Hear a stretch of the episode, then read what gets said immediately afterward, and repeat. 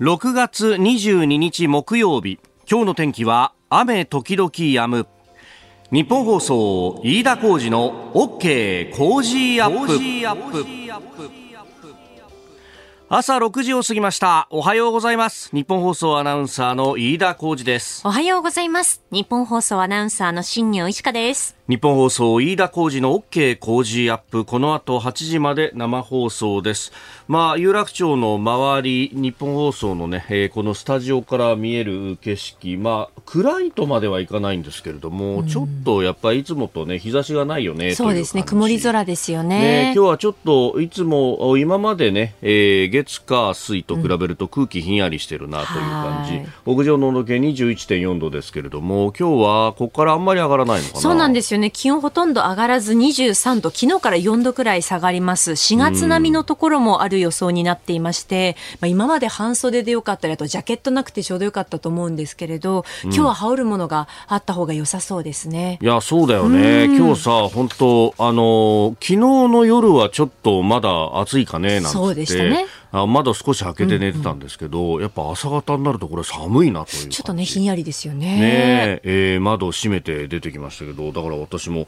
一応このジャケットを着てというね、うんえー、まああのこの格好の方が今日はいいのかなというね。そうですね、えーはい、特に木曜日はあの私夕方まで、えー、ずっと仕事が続く日なんで、うんうんえー、結局日中のあったかい時間帯にあんまり外にいることができないんで、そうするとね、あのー、いつも通りの格好をしてジャケットなんか脱いでから来るとあちゃーってことになるんで、えー、で今日はあもう昼前、もうちょっと前から雨が降るのかな。もうすでにレーダー見てみると雨降っている地域がありまして、うん、この後ですねお昼頃広い範囲に雨雲がかかる見込みです、うん、で夕方の時間帯になってくると雨足強まるところも出てきますので、お出かけの際雨が降っていなくても今日は傘をお持ちになった方が安心だと思います。なるほど、はい、まあ、あ私はね、えー、会社に置き傘が、うんあるんですけど、はいうん、傘ってこの間リスナーの皆さんにつぶやかせて一斉に。そ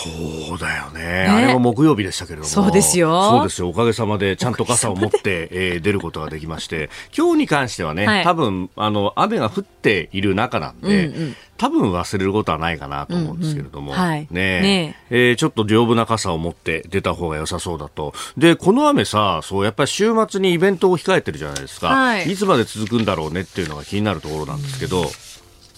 どうなの？土曜日日曜日ですね、うん、週間予報を見ますとどうやら日差しがあるお天気になりそうなんですよ。あ、本当？なんかさ、うん、あの週明けぐらい見てるとさ、ちょっと微妙な感じで。週明けはそうですね、ちょっとあの、うん、今週明けたところでね、月曜とか火曜日にいっしゅうかんのこう予報を見ていると、あ、微妙になんかこう曇りだけど雨かかるのかどうなのかみたいなね、こう微妙なところだったんですけど、晴れ間も見えそうだと。そうですね、曇り時々晴れという予報になっています。なるほど、晴れ男ですか。いやーそうなんですよ、基本的に雨男なんですけどね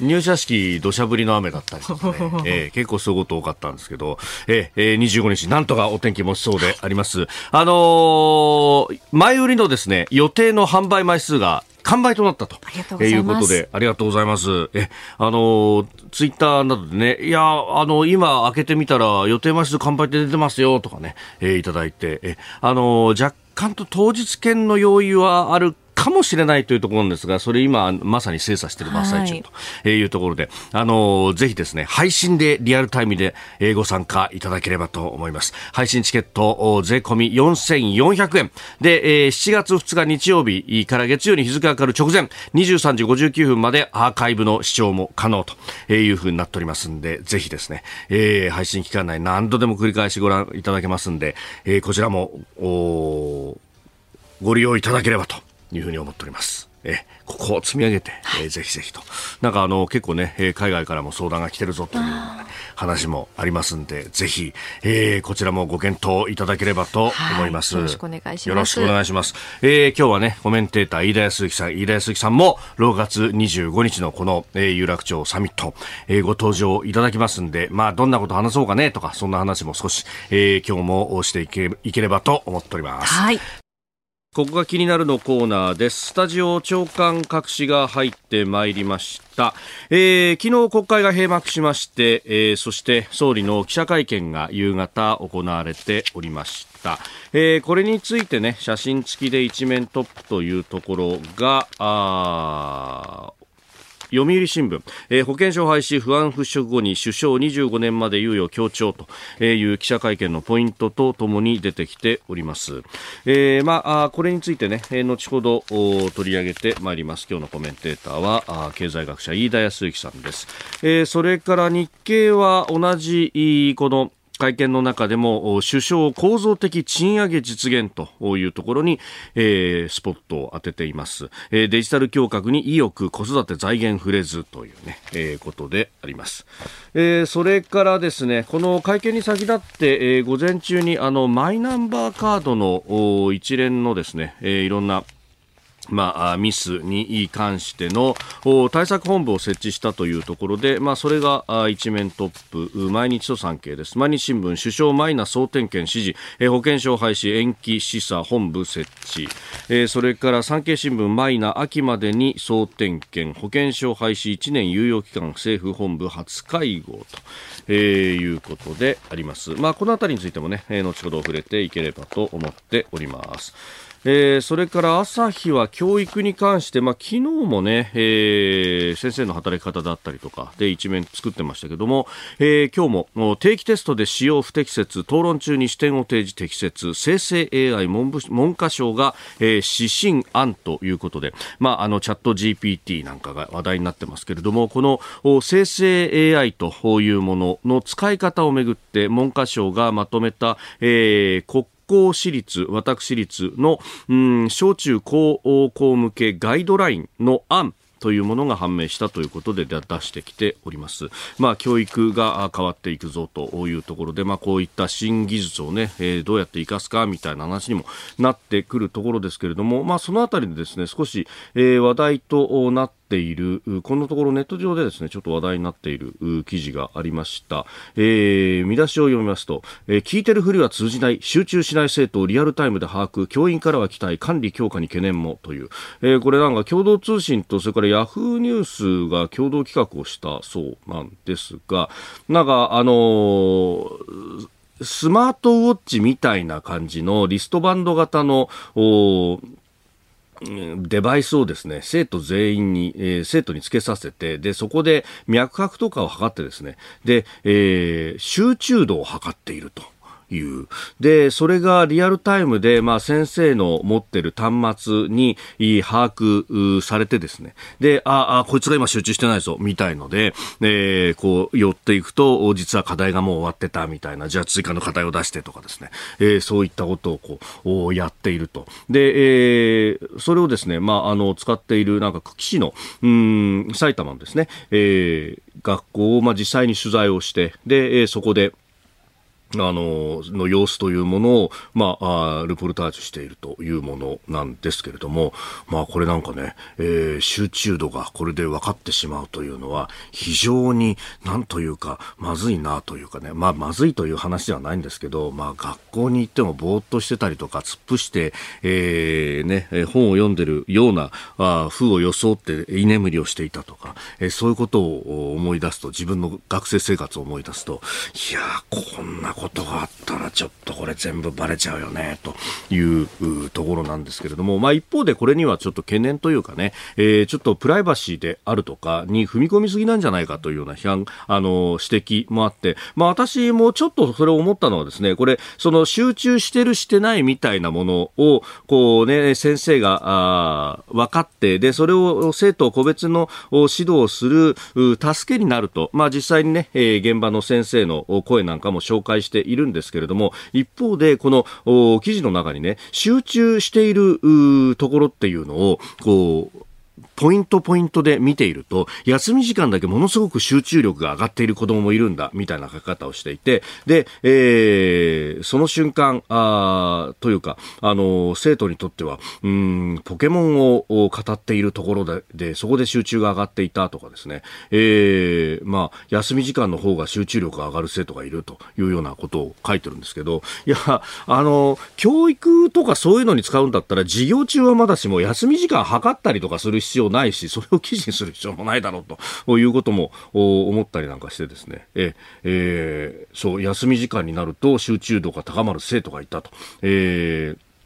まあ、あこの生徒にとっては授業の課題が簡単すぎたと推測できるというふうに書いてるんですけれども、いや、あの、まあ、なんというかですね、えー、勉強するだけのために学校に行ってるんだったら、それは別になんか学校に行く必要もなくって、まあ、勉強を教えることだけが学校の目的だとするならばですね、えー、まあ、私の考えが古いのかもしれないですけど、それこそこれだけ YouTube とかで、えー、ただで、えー、あの、が大学の授業とかも見られるという時代だったら、別にそれでいいじゃんって話になるので、それ以外の社会性だったりとかですね、えー、どうやって人とコミュニケーションを取るかみたいなところまで含めて、だからこそこうやって集合して、えー、教室で、うん、授業を受けるとか、えー、やってるのだとしたら、まあ、なんか休み時間までこういうので集中力を測る必要はないじゃないかというのと、その教育そのものとか学校に集まってやることそのもののこう意義みたいなものをもっと多分掘り下げないと、これ集中力だけでなんかあの良し悪しを測っている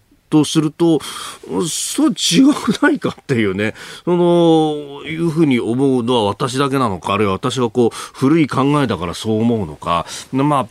それこそね、まあ、世の中すべてタイムパフォーマンスだみたいなことが最近の若い人たちは言われるのかもしれないですけど、なんか無駄を削ぎ落としていった結果として、うー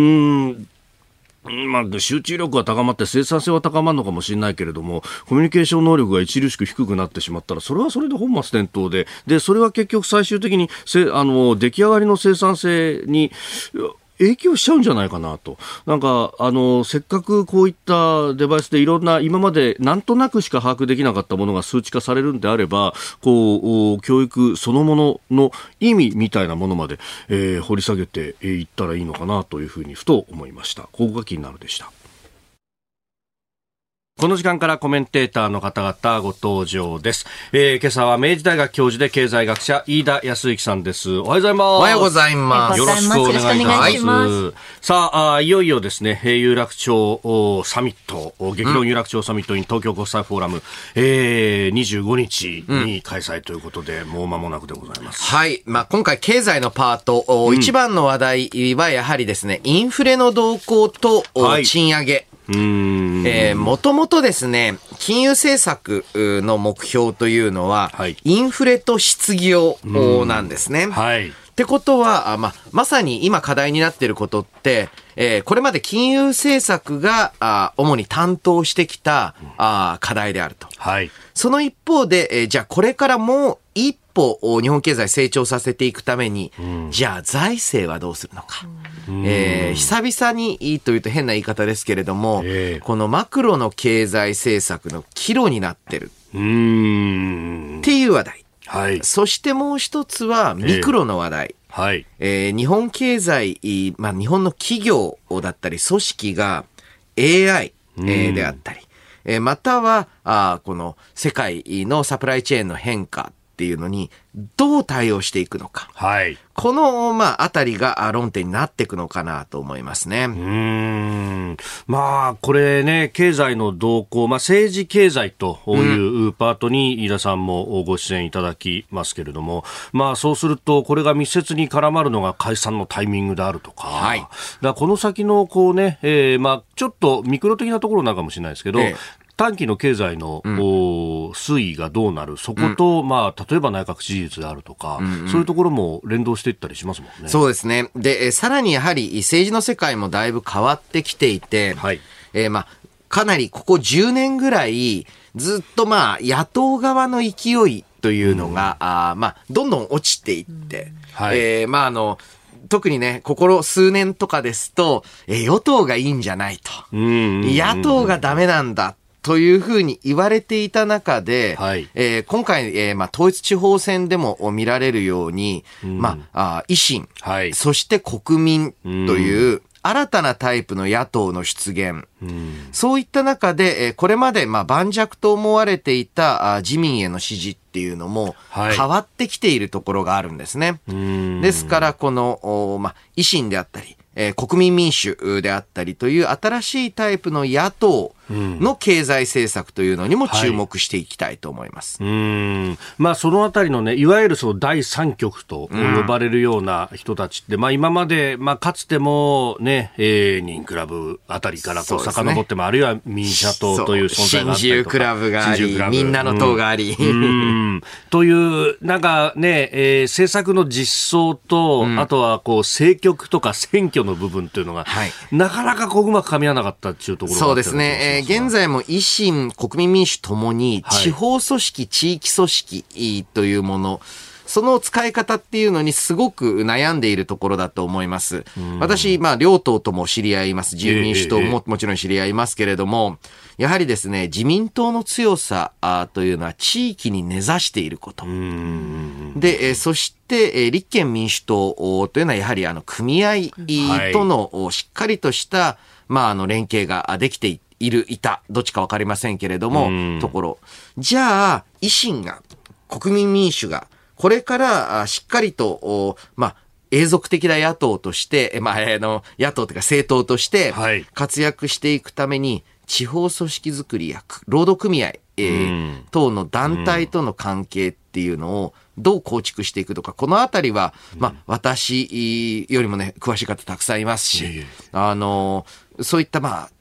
各政党の基盤になる、まあ、えー、組織であったり、基盤になる体制っていうのをどう作っていくのか。これができないと、やっぱ風だより、はい、いい選挙になるので、ね、やはりこれは長く持たないんですよね。橋本さんが言ったふわっとした民意っていうやつ。そう、ふわっとした民意だけで、うん、えー、長く続くことはできない。だから両党各先生お話聞いてると、うん、もうそれが急務だと。ああ、その、まあ、いわゆる無党派と呼ばれてきたような人たちの、うん、なんというか緩い組織化みたいなものっていうことになるんですかね。うん、かもしくは、うん、まあ、えー、地域によっては地域の組織、自民党の地域組織を切り崩す、あ、えー、または、えー、労働組合の支持を、うん、取り付ける、うん、うん、どういう戦略になるかわからないんですけれども、えーま、ある意味では両党にとっては目先の選挙のちょっとした勝ち負けよりもそちらの方が実は重要な課題かもしれないですね。うん、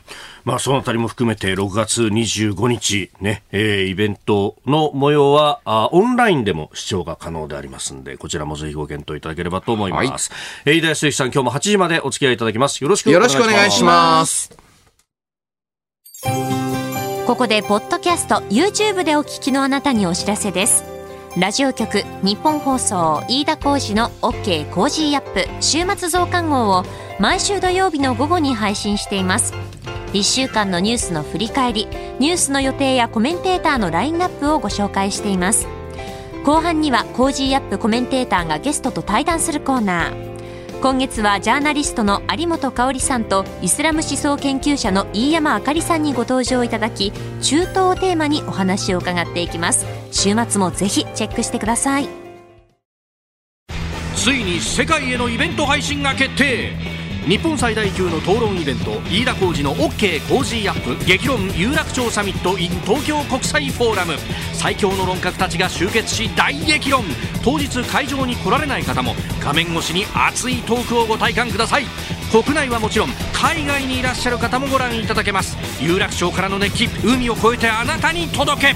ろくがつにじゅうごにち日曜日、日本時間じゅうごじ開演。イベント終了後いっしゅうかんのアーカイブ付き。画面の向こうのあなたも日本の未来を一緒に考えましょう。詳しくは有楽町サミットで検索。えー、あなたと一緒にニュースを考える飯田浩司の OK 工事アップ、コメンテーターの方々としちじをまたいでニュースを掘り下げてまいります。えー、今朝は明治大学教授経済学者飯田康之さんです。引き続きよろしくお願いします。よろしくお願いします。えー、まず株と為替の動きをお伝えしておきます。現地にじゅういちにちのニューヨーク株式市場ダウ平均株価ですが、えー、前の日と比べてひゃくにドルさんじゅうごセント安い さんまんさんぜんきゅうひゃくごじゅういちドルごじゅうにセントで取引を終えました。ハイテク銘柄中心ナスダック総合指数は ひゃくろくじゅうごてんぜろきゅう ポイント下がって いちまんさんぜんごひゃくにてんにじゅう でした。一方円相場はいいちドルひゃくよんじゅういちえんはちじゅっせん付近で取引されております。えー、アメリカの追加利上げへの警戒感が根強い中、ハイテク株主導でさんえいぎょうび続落ということでありました。まあ、この利上げ警戒感というものですが、やっぱりこの エフアールビー のトップのパウエル議長の議会証言を受けてってところありますか？はい、えーまあ、今回の、まあ、先週の、まあ、通称中銀ウィークという、はい、あ世界の主要中央銀行の金融政策決定というのが相次いで行われて、うん、でアメリカについてはまあ、久方ぶりの利上げ停止、はい、利上げの打ち止めが出た。で、ただこの利上げ打ち止めはかなり前から、うんえー、今月で終わりですよねと、えー、いうふうに言われてたので、すべて織り込み済みだったんですね。はい、で、えー、ただその一方で、えーまあ今年の後半のインフレ率、インフレ予想を見ると、うん、アメリカあ、またもう一段階のインフレがあり得るんじゃないか。はい、理由は、賃金がかなり上昇していて、賃金が上がる。なので、需要が強い。うん、したがって物価が上がるっていうプロセス。これ、まあ、ディマンドプルインフレーションって言ったり、うん、あとはホームメイドインフレーション。って言ったりします。ホームメイド。そう、手作り、あの、まあ、つまりアメリカの国内で、えー、作られたインフレーション、えー、が起きてきている。これまでの じゅっパーセント うんぬんっていうのは資源価格が、はい、ポンと上がったと。うんえー、それの影響どうしても強かったんですが、いよいよホームメイドインフレーションだけで、まあ、よんパーセント、まあ、一応ね、よんパーセント 台まで前年比、インフレ率下がりましたと。はい、うん下がんないんじゃないかと。これ以上は。うんうんいうところから、じゃあ、年内後半にもう一度利上げだよなと。で、利上げ、えー、金利が上がると、物買いにくくなったり、中でも資産の値段が頭打ちになるので、はい、じゃあ、むしろ株は今売り場じゃないかと考える人が出てるわけですね。うんで、えー、アメリカの経済政策全体についても、はい、ちょっと意見が割れてます。うんやっぱりもちろん にパーセント 台のインフレを目指すべきだと。はい、まあ普通のインフレーションの動向だから。えーという人と よんパーセント ぐらいしばらくはいいんじゃないかと。おそれはあれですか よんパーセント であっても、まあ、賃金が上昇していてこう、うん、経済が回ってるんだったらそれでいいじゃないかということですか。はいえーまあえー、ふたつの考え方あるんですけれども、うん、むしろそうやって人手不足になってた方が新技術の導入とかあ自動化省力化、はいうんでえー、もう一つはさまざ、あ、まあ、な特に若手の労働者の訓練が進むと。うんやっぱり仕事って実際に仕事をしてるのが一番能力が上がるんですよね。座って勉強して上がる能力っていうのはたかが知れてると、はい、だったら景気がいいたくさん仕事が若手に降ってくるうん若手が成長するっていうのが経済成長の元になるっていう考え方うんあとはもう一つ物価のモメンタムという考え方で、はい、きゅうパーセント までいっかい上がったんです、えー、インフレ、えーうんそれを、普段ね、いち、にパーセント が よんパーセント になったっていうんだったら、これは締め時だっていうんですけれども、うん、きゅうからよんに落として、さらに にパーセント 台を目指すと、今度は、物価自体は上がってるんですよ。でも、はい、インフレ率の下がり方が急すぎると良くないと。ああ、ブレーキ今度踏みすぎちゃうのが良くない。踏みすぎちゃう可能性があるので、しばらく よんパーセント で、なあまあ、来年、再来年、にかけて中長期的にやっぱり にパーセント 台に戻っていけばいい。まあ、こっちが慎重派になるわけですよね。そうですからまあ にパーセント だってインフレなんだから、はい、しっかりあの元々の目標である にパーセント 台インフレをという人。まあまあ急に動かすと危ないから、しばらくは よんパーセント 台許容しようよっていう人たち、はい、そうではなくむしろ、まあ、よんパーセント 前後のインフレーションの方が、うんえーまあ、人々の能力や省力化投資で実力が上がるぞ、まあ、みっつに人々というかエコノミストの言うことを、はい、この人どれ派なんだろうなっていうふうに思いながら聞いてみるといいと思いますね。うん、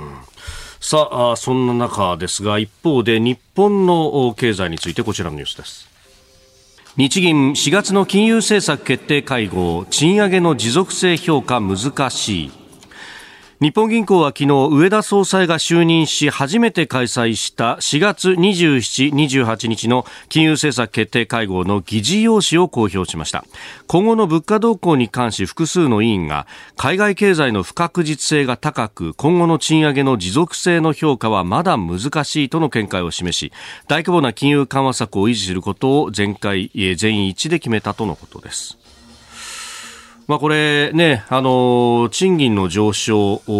と結びつけるところで議論も割れたみたいなね、報道もありました。はい、えー、現在、えー、起きているインフレーション、えーうん、日本の場合はまだまだ海外物価高騰の影響です。はい。で、えー、それが国内に反映されるのにですね、ずっと長いデフレのせいで、えー、値上げに躊躇し続けていよいよ耐えられなくなって上がった。はい。ですからヨーロッパ、アメリカに比べていちねん以上物価上昇が遅れて始まってるので、うーん、そういう意味で言うと、はい、日本のインフレはまだホームメイドインフレじゃないんです。うーん、で、えー、まあ金利を上げたりしてなんだりして、はい、えー、日本銀行の金融政策で引き下げられるのは、えー、ホームメイドインフレだけです。うーん、ホームメイドインフレっていうのは何から起きるか、はい、賃金が上がる、売れ行きが良くなる、値上げが発生する、はい、うん、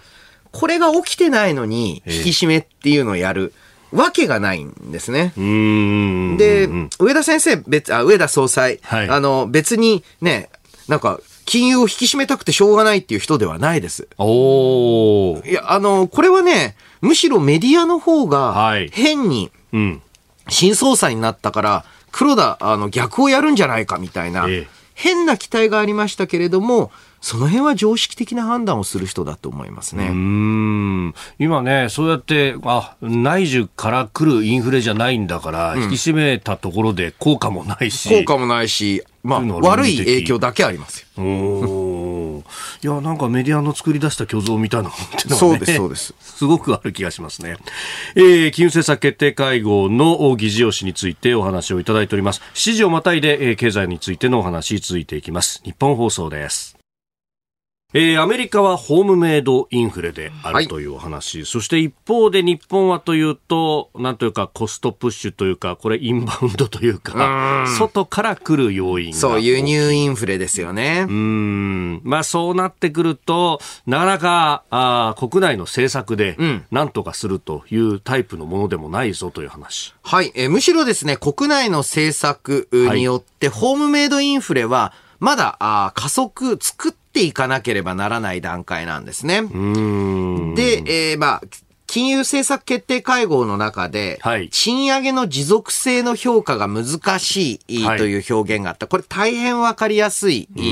まあ、あの適切な表現で、賃上げが持続して、その持続する賃上げによって、えー、まあ価格が上がってるという状況でははっきり言ってないです。うーん、今ですとやはりですね、えー、輸入インフレ、えーはい、に伴ってそれに対応するぐらいはあの物価を上げられるようにやっとなってきたと、えー、なので、えー、給料についても、はい、その物価上昇に比例する形でまだ全然及んでないですよ、えー、ちょっと上げられるようになったと、はい、で、えー、さらに言うと、その状況が何年も続くとは限らないと。うーん、ある意味コロナからの回復、これまあ前が悪すぎたから、はい、あの成長率高いって言っても、うんうん、そのなんていうか、ね、停滞期があったそうっていうね。うん、ちょっとにせんねんからにせんにじゅうにが悪すぎたので、はい、えー、単年の賃上げを見ると上がり幅が大きく見えるけど、よく考えてみろと、うーん、にせんじゅうきゅうねんから、はい、えーいちねんずつ上がってたとしたら大した上がり幅じゃないぞと。つまりあのさんねんぶんがが全部まとまっちゃってるから、はい、すごい上がってるように見えてるだけですよと。うーん、ですので、えー、ちょっとねまだまだその賃上げが物価高を呼び物価高が賃上げを呼ぶっていうラリーだとはとても思えないので、うーんってことは別に利上げする必要ないですね。まあそうですよね。うーん。さあそして、えー、そんな中で国会が閉幕をしました。昨日は総理記者会見を行っていますが、こんな発言もありました。政府として提出した予算および今国会の内閣提出法案ろくじゅっぽん中ごじゅうはっぽんが成立するなど、過去じゅうねんの通常国会と比べてみても高いレベルで堅実な成果を残すことができました。まあ、と国会を振り返ったわけですが、この会見の中で日経が今日一面で、えー、報じてますけれども、首相構造的賃上げ実現ということで、うんまあ、この構造的な賃上げというのは先ほどおっしゃった、はい、あの物価との見合いでラリーが続いていくという形、はいうん、で、えー、さらにはですね、もう一つこの賃上げを加速する要因というのは、はい、転職が活発化することです。うー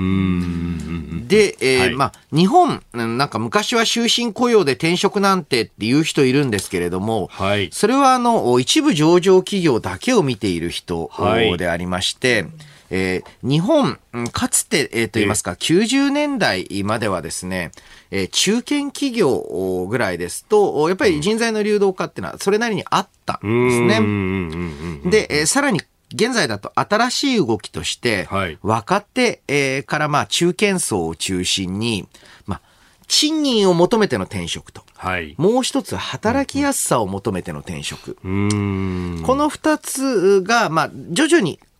あの拡大しつつある。うーんこれがしっかりとした動きになると何が起きるか、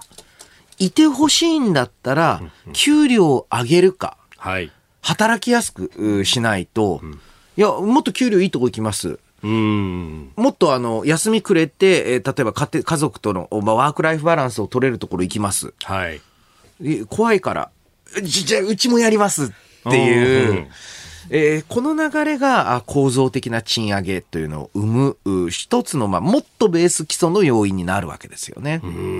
んそうですよね。あの終身雇用イメージってすごく強かったですけど、うん、そうあの私の父親というのがあの、うん、オイルショックの時期に就職活動をやって、ほいほいで全くこう希望の職種につけなかったんだと、うんうんうん、でもその後こう景気が良くなって、まあ、バブル前とか、ええ、でそこで転職を一回してるんですよね、うん、でそういうこうなんというかあのリベンジマッチみたいなものが、うん、かつてはできたんだけれども、うん、結局このデフレで、うん、それができなくなってしまったというところにこの氷河期世代の苦しさがあった。まあ、単純に言うとですね、今さんじゅうだい組はリベンジができたグループなんです、はい、つまりにせんじゅうにねん以降の雇用の拡大でかなり転職活発に行われました。そしていっかい転職経験があったりするので、はい、あのあ今いる会社おかしいなって比較ができるわけですよね。うんでおかしいなって思ったらあまあ辞める、うん、またはあの、まあ、別にね、えー、お金だけが仕事じゃないっていうふうに考えて、うん、あのいや、まあ、やりがいってっていうと、ね、悪い言葉のように言われますけれども、はい、いろいろな方法で、えー、対応してるんですよね。うんおはようニュースネットワーク、東京有楽町日本放送キーステーションに全国のラジオ局にじゅういっきょくを結んでお届けいたします。時刻はしちじじゅういっぷんを過ぎました。おはようございます。日本放送アナウンサーの飯田浩司です。今朝のコメンテーターは明治大学教授で経済学者の飯田康之さん。取り上げるニュースはこちらです。岸田総理マイナンバーカード情報総点検本部初会合で対策強化指示。政府は昨日マイナンバーに関するデータやシステムを確認するための省庁横断のマイナンバー情報総点検本部の初会合を開催しました。その後行われた総理官邸での記者会見で岸田総理は次のように述べております。マイナンバーに関する手続きについて総点検を行います。一連の誤り事案が確認された関連データだけでなく個人情報保護の重要性を踏まえマイナポータルで閲覧可能となっているすべてのデータについて、本年秋までをめどに総点検を行います。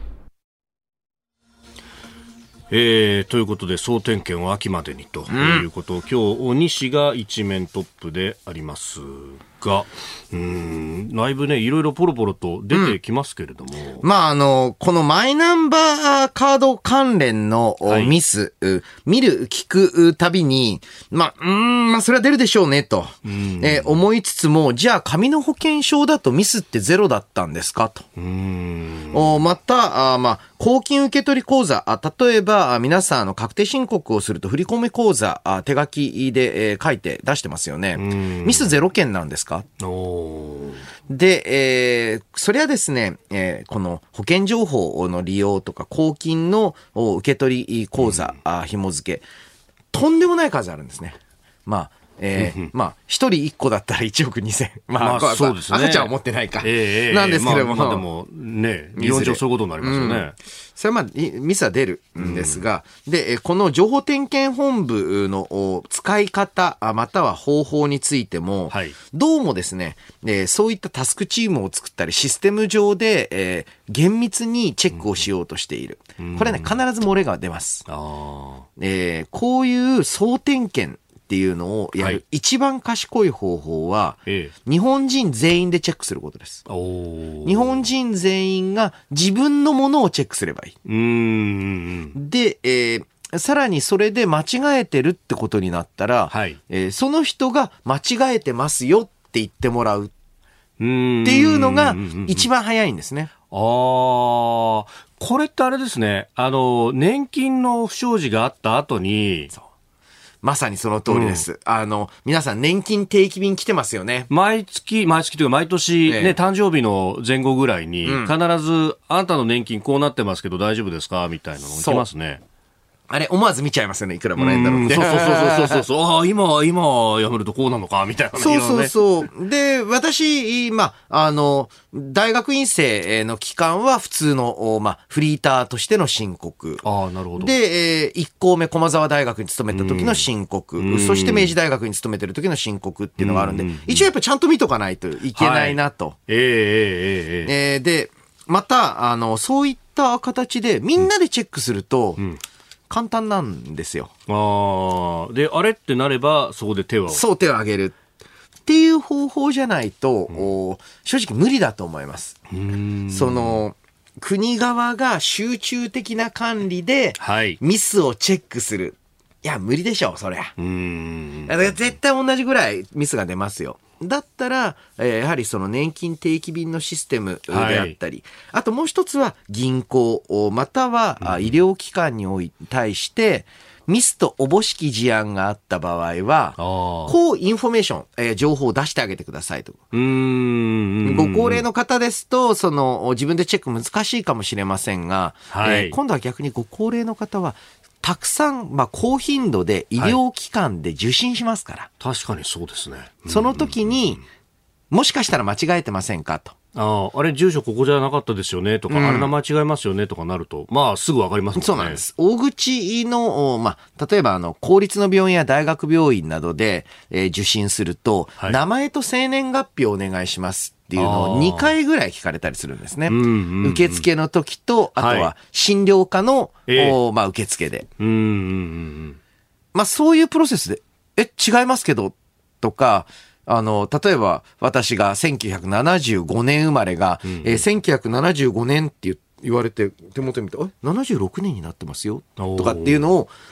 現場で気づいて、で、その場で現場で、じゃあ、まあ、こういうところに行ったら直せますよ、情報修正できますよっていう風に、一個一個現場で潰すと、うんうんうんうん、まあ、あの、何ヶ月かすると全部修正されるんですよ。はい、うーんで、私心配してんのは、この情報点検本部でしょ、はいえー、で、これデータセンターみたいなのを作って、でえーはい、それをまあ例えば大手の代理店とかに委託してで、えー、何百億かけてミスの件数減らない。うんっていう風にやるなよ、と。あ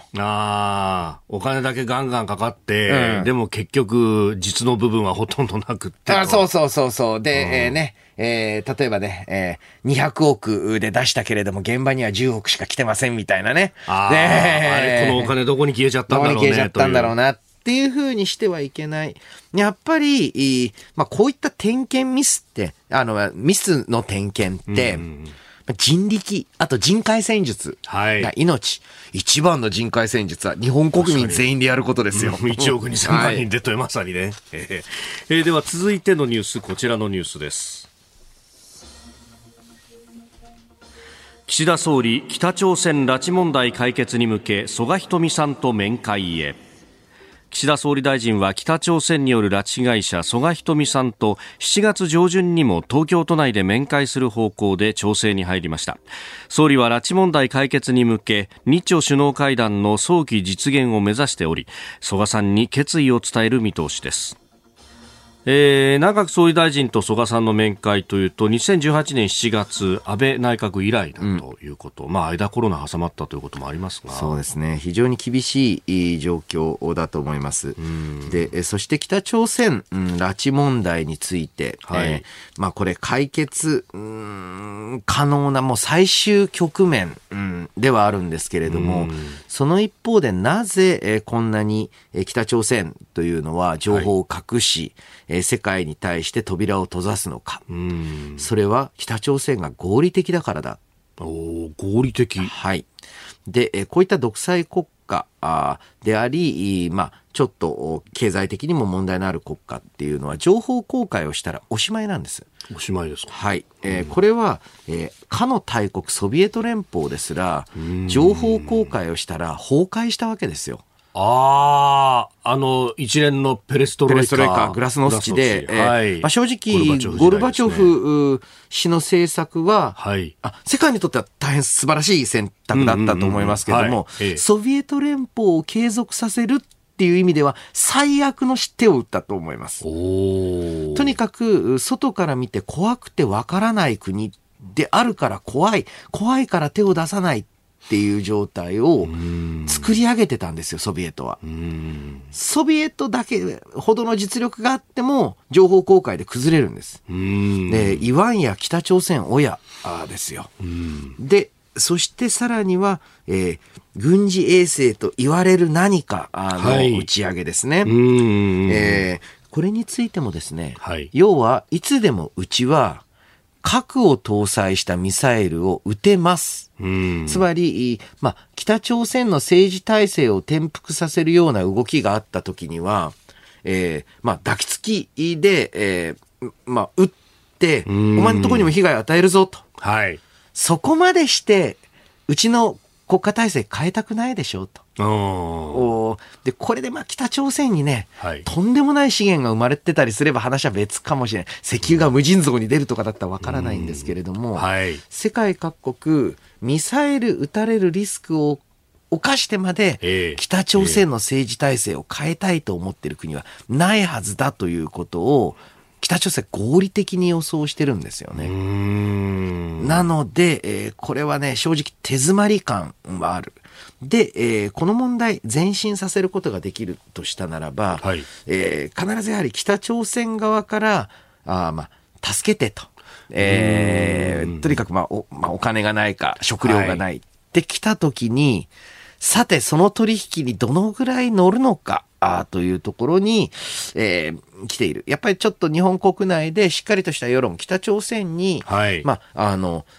その北朝鮮にどういうところを譲り、またどういうところが絶対譲れないのか、うん、えー、また北朝鮮のような国家と取引すべきじゃないのか、部分的には可能なのか、ここを話し合わないといけないと思いますね。うーん、まあ、確かにあの、ね、拉致被害者の方々が帰ってきた時っていうのもアメリカが悪の数軸で相当圧力かけて、他に出口がなかった、そう、助けてって言ったタイミングでやはり帰ってくるわけですよね。うーん、だそこに、まあ、アメリカだけじゃなくって他の国々もどう圧力かけてもらうか。そうなんですよね。うーん、えー、岸田政権の、まあ、ある意味外交手腕の問われる問われるところ問題、えー、おはようニュースネットワークをお送りしてまいりました。日本総出を聞きの方、この後も飯田康之さんにお付き合いいただきます。続いて教えてニュースキーワードです。高浜原子力発電所いちごうき。関西電力は昨日、福井県にある高浜原子力発電所いちごうきを来月しちがつにじゅうはちにちに再稼働すると発表しました。国内の原発で最も古い高浜原発いちごうきはにせんじゅういちねんに定期点検で停止していたところ、東日本大震災が起き停止しておりました。再稼働はおよそじゅうにねんぶりとなります。えー、テロ対策施設の工事のめどが立ったということで、まあ、今月再稼働の予定であったというところなんですが、まあ、規制委員会から火災対策不十分ということを指摘されて、うん、えー、これが後ろに倒れていたと。はい。うんで、そのため関西電力、夏の電力供給にはまあ間に合わなそうだと。えー、まああの再稼働したらね、その日からいきなりフルで発電できるわけじゃないですから、はい、えー、まあ、あ今年の夏電力需給の逼迫が予想されるんですけれども、はい、まあただ比較的西の方は少しずつ原発再稼働しつつあります。うん、やはりここで一番の問題は東電管内では、はい、まあ全然再稼働が進んでいないと。うん、で、何より東京の電力というふうに考えたときには、はい、柏崎柏崎刈羽をどう動かすのか、うんうんうん、えー、というのが大きな問題なんですけれども、まあ、非常に地元の抵抗じゃない、抵抗というと変なんですけれども、うんうんうん、柏崎って、まあ、ある意味原発の町でもあるので、はい、原発によって経済活動等回ってる町でもあるので、原理的に反対、もう絶対反対というわけではないんですけれども、うん、やはりあの、ね、不信感、はい、不透明感があるということでなかなか進んでいない状況なわけですよね。うーん、まあ、本当ね、これ発電の方式の違いも、うん、あって、うん、まあね、福島第一原発と同じフット水型を使っているというのもあって、はい、まあ、より慎重になっているというところもあるんですかね。まあ、あ、そうですね。あの、そしてですね、えー、この今回の場合ですと、やはり国内にれいめのよんじゅうねん超の原発再稼働なので、はい、うん、まあ、結果としてまあろくじゅうねんオーバーの原子力発電所の運用が将来行われるということになると。で、その安全面についてはもちろん、まあ、規制委員会等でしっかり審査行われているんですけれども、じゃあろくじゅうねんいける、じゃあななじゅうねんはってなってきたときに、どうしても厳しさ、あ、そして、えー、どう対策をしても、そもそもこのななじゅうねんで原子力発電の技術飛躍的に伸びてますから、それを全く受け入れない原発運用ってのはおかしいわけですよね。うーん、どうやって、えー、これからはリプレース、はい、そしてもう一つは新造していくのか、うん、うん、入れ替えをしたり新しく作るっていうのを、まあ、軌道に乗せていかないとですね、はい、あの、まあ、再生可能エネルギーがって言われましたけれども、うん、再生可能エネルギーがベースロード電源、うん、つまりずっといちねんかんを通した安全電源になるっていうのは、はい、まあ、ちょっと何年後と言えないぐらい先の話です。相当性能のいい蓄電池が来ないと。そうです。うん、だって、あのね、当たり前ですけど、太陽光発電って、太陽が出てないとできないんですよ。はい。あのー、そうですね。今日みたいな天気だとね、あんまりよろしくない。発電効率ぐっと落ちるんですよね。うん、風力だって、はい、風力発電って風吹かないとね、えー、ダメらしいんで、うん、うん、大変なことになってるんですよ。そうですよね。ってなると、はい、やっぱり安定電源必要なわけです。うん、じゃあ、それを、石炭火力でやるのか、はい、えー、もちろん私あの日本のクリーン石炭火力発電所、うんうん、すごく期待してます、はい、でも全部火力ってわけにいかないですよね、えー、その中でじゃあ原子力をどう位置づけていくのか、これを結局議論をずっと先延ばしにしてますけれども、せっかく今世界中から日本に製造拠点が戻ってきつつある、はい、中でやはり、えー、立地点、えー帰ってくる工場または、えーまあ、熊本のように、はい、えーあのまあ、海外から新たに来る企業、うんうん、はい、立地点西ばっかりだと思いませんか。そうですよね。本当、うん、ティーエスエムシー も次の工場も熊本に作るんだっていうような話も出てますね。で、九州だって原発動いてますもん。うん、もう電力料金全く違うっていうのがね、そう出てきて、家庭用であっても出てきてる。そう、家庭用ですら分かるレベルに差が出てきてしまってるので。で、えー、今度は西の方、関西、えー、まあ四国、中国地方もじちょこちょこ動かし始めてる。はい。東日本はって言った時に、もちろん、例えば福島第一第二原子力発電所に見られるように、まあ、被害の、まさに現場だった。だからこそ慎重な議論、出てくるのはわかるんですけど、その一方で、じゃあどうやったら、原子力発電を動かせるのか、あという議論、これも合わせて行っていく必要があるんじゃないでしょうか。うん、えー、今日のキーワード、高浜原発いち号機でありました。お送りしております OK 工事アップ、お相手私日本放送アナウンサー飯田浩司と新業一華がお送りしています。今朝のコメンテーターは明治大学教授で経済学者飯田康之さんです。引き続きよろしくお願いします。よろしくお願いします。続いてここだけニューススクープアップです。この時間最後のニュースをスクープアップ。アメリカバイデン大統領、中国の習近平国家主席を独裁者と表現。アメリカのバイデン大統領ははつか、西部カリフォルニア州で行われた民主党の政治資金パーティーで報道陣が取材する中、今年にがつにアメリカ軍が偵察用とおぼしき中国の気球を撃墜した問題に言及し、その中で中国の習近平国家主席を独裁者と表現しました。これに対し中国政府は猛反発しております。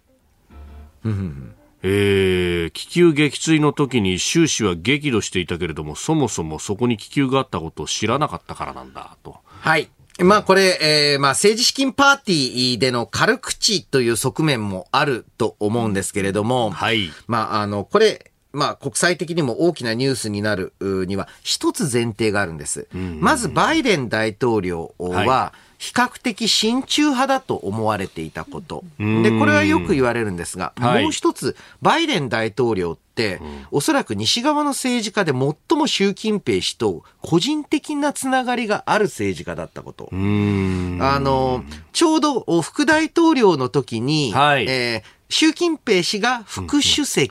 かな、うん、はい、副副同士で、えー、で、えー、まあ、バイデン、えー、副大統領当時ね。はい、えー非常に高く習氏を評価していて、で、すごく賢い人であると。ロジカルだと。で、えー、で、案内して、中国国内案内してくれたのも習氏、はい、えー、だったので、まあ、ある意味、ここは個人的なつながりがあるから、えー、関係改善が期待できる、というふうに言われてたんですね。はい、ところが、どうもですね、えー、バイデン大統領、うーん、就任以降、まあ、むしろトランプ大統領よりも、はい、対中強硬派だという雰囲気が強まってきていて、うん、で、その真意がどこにあるのか、皆測りかねてます。うんで、一つ、まあ、交換言われている話は、はい、あまりにも米国内の世論において、えーまあ、中国に対する強硬論が強いので、親中派である、または習近平氏ともともとのネットワークを持っているっていうこと自体が支持率を落とす大きな原因になるからだと。うーんで、これは要はですね、中国と親中派で習近平氏と仲が良いって言われてる人だからこそ、はい、逆に強く批判しないと、はい、やっぱりあいつ親中派だからさってなっちゃうっていうふうに言う方もいますし、ええ、そうではなく、やはりウクライナ戦争以降、まあ、危機意識というのが全くレベル違うものになったと。だから、ある意味、ロジカルで、えー、まあ、重要な人物で賢い人物であるからこそ、はい、習近平氏を警戒しなければいけないというモードに変わったんじゃないか。えー、外交について様々、あ、まあ、語られる方で、うーん、両方の意見があって、これどちらが正しいかもちろんね、えー、バイデン大統領の頭の中はわからないわけですけれども、はい、えー、そういった要因もあって、して、えー、ちょっと関係改善というのは一休みなのかなと。うーん、まあ折しもね、ブリンケン国務長官が訪中したばっかりだったということで、タイミング的にもこれはニュースになりやすいということはありますよね。そう、まあこれはねちょっと軽口な側面もあると思うんですよ。うーん、うん、でもちょっとバイデン大統領、はい、この手の口滑らせた、はい、話がお先ちょっと多すぎる気がするんですよね。そうですよね。まあこのところニュースになってたところだと、唐突に女王陛下万歳って言い出したとか、あるいはね、あの亡くなった議員の名前を呼んで彼女はどこにいるんだみたいなことになったりとかっていうのはね、まあね、いますよね、えー、亡くなった奥さんをずっとね、はい、えー、の名前を呼んでしまうみたいな話はね、ご高齢の方では聞きますけれども、うん、なんかちょっとね、そのなんというか、いやね、ただ一方でその特にこう対中関係に関してっていうのは意図的な口滑らせがあるんじゃないかっていうのが、うん、いや台湾は断固として守るんだみたいなことを あ, あれはね多分意図的だと、うん、なんかではちょっとね、あの不安な面ありつつ、はい、ただまあ習近平国家主席を独裁者と言われて、ええ、中国側も怒るわけなんですが、ええ、全くでたらめで基本的事実に反しており無責任だというふうに報道官は言ってます。そう、あの一応中国ではあの民主集中制、はい、と共産党の独裁なので、えーえー、きっと事実に反するんじゃないかなと思ったりしますけどね。まあね、ただこう西側の価値観から言うとその民主集中制そのものそのものが独裁なんじゃないんですかっていううーん、うん、そこですよね。やっぱそこのこうなんというか価値観の違いみたいなものがあると思うんですが、そうですね。でもこう本質的なその危機感として、まあこれ台湾有事とかそういう話になっていく話だと思いますけれども、はい、でえー、やはりですね、これ、えー、まずはあ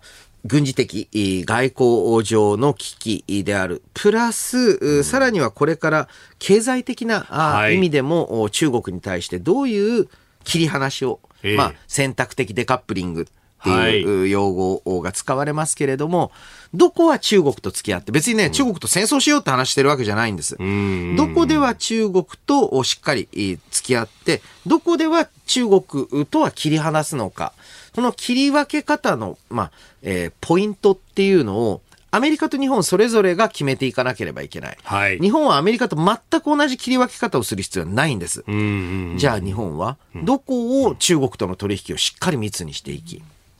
一方でどこは絶対立ち入らせない領域にするんですかっていうのを、はい、これね本当は国民的議論しなきゃなんないのに、なんか結局これ大企業の経営者とかも中国は最大のお客さんだから中国との外交関係が大切ですで、止ま、頭止まっていると、これはおそらくアメリカさんの方から、はい、えー、もう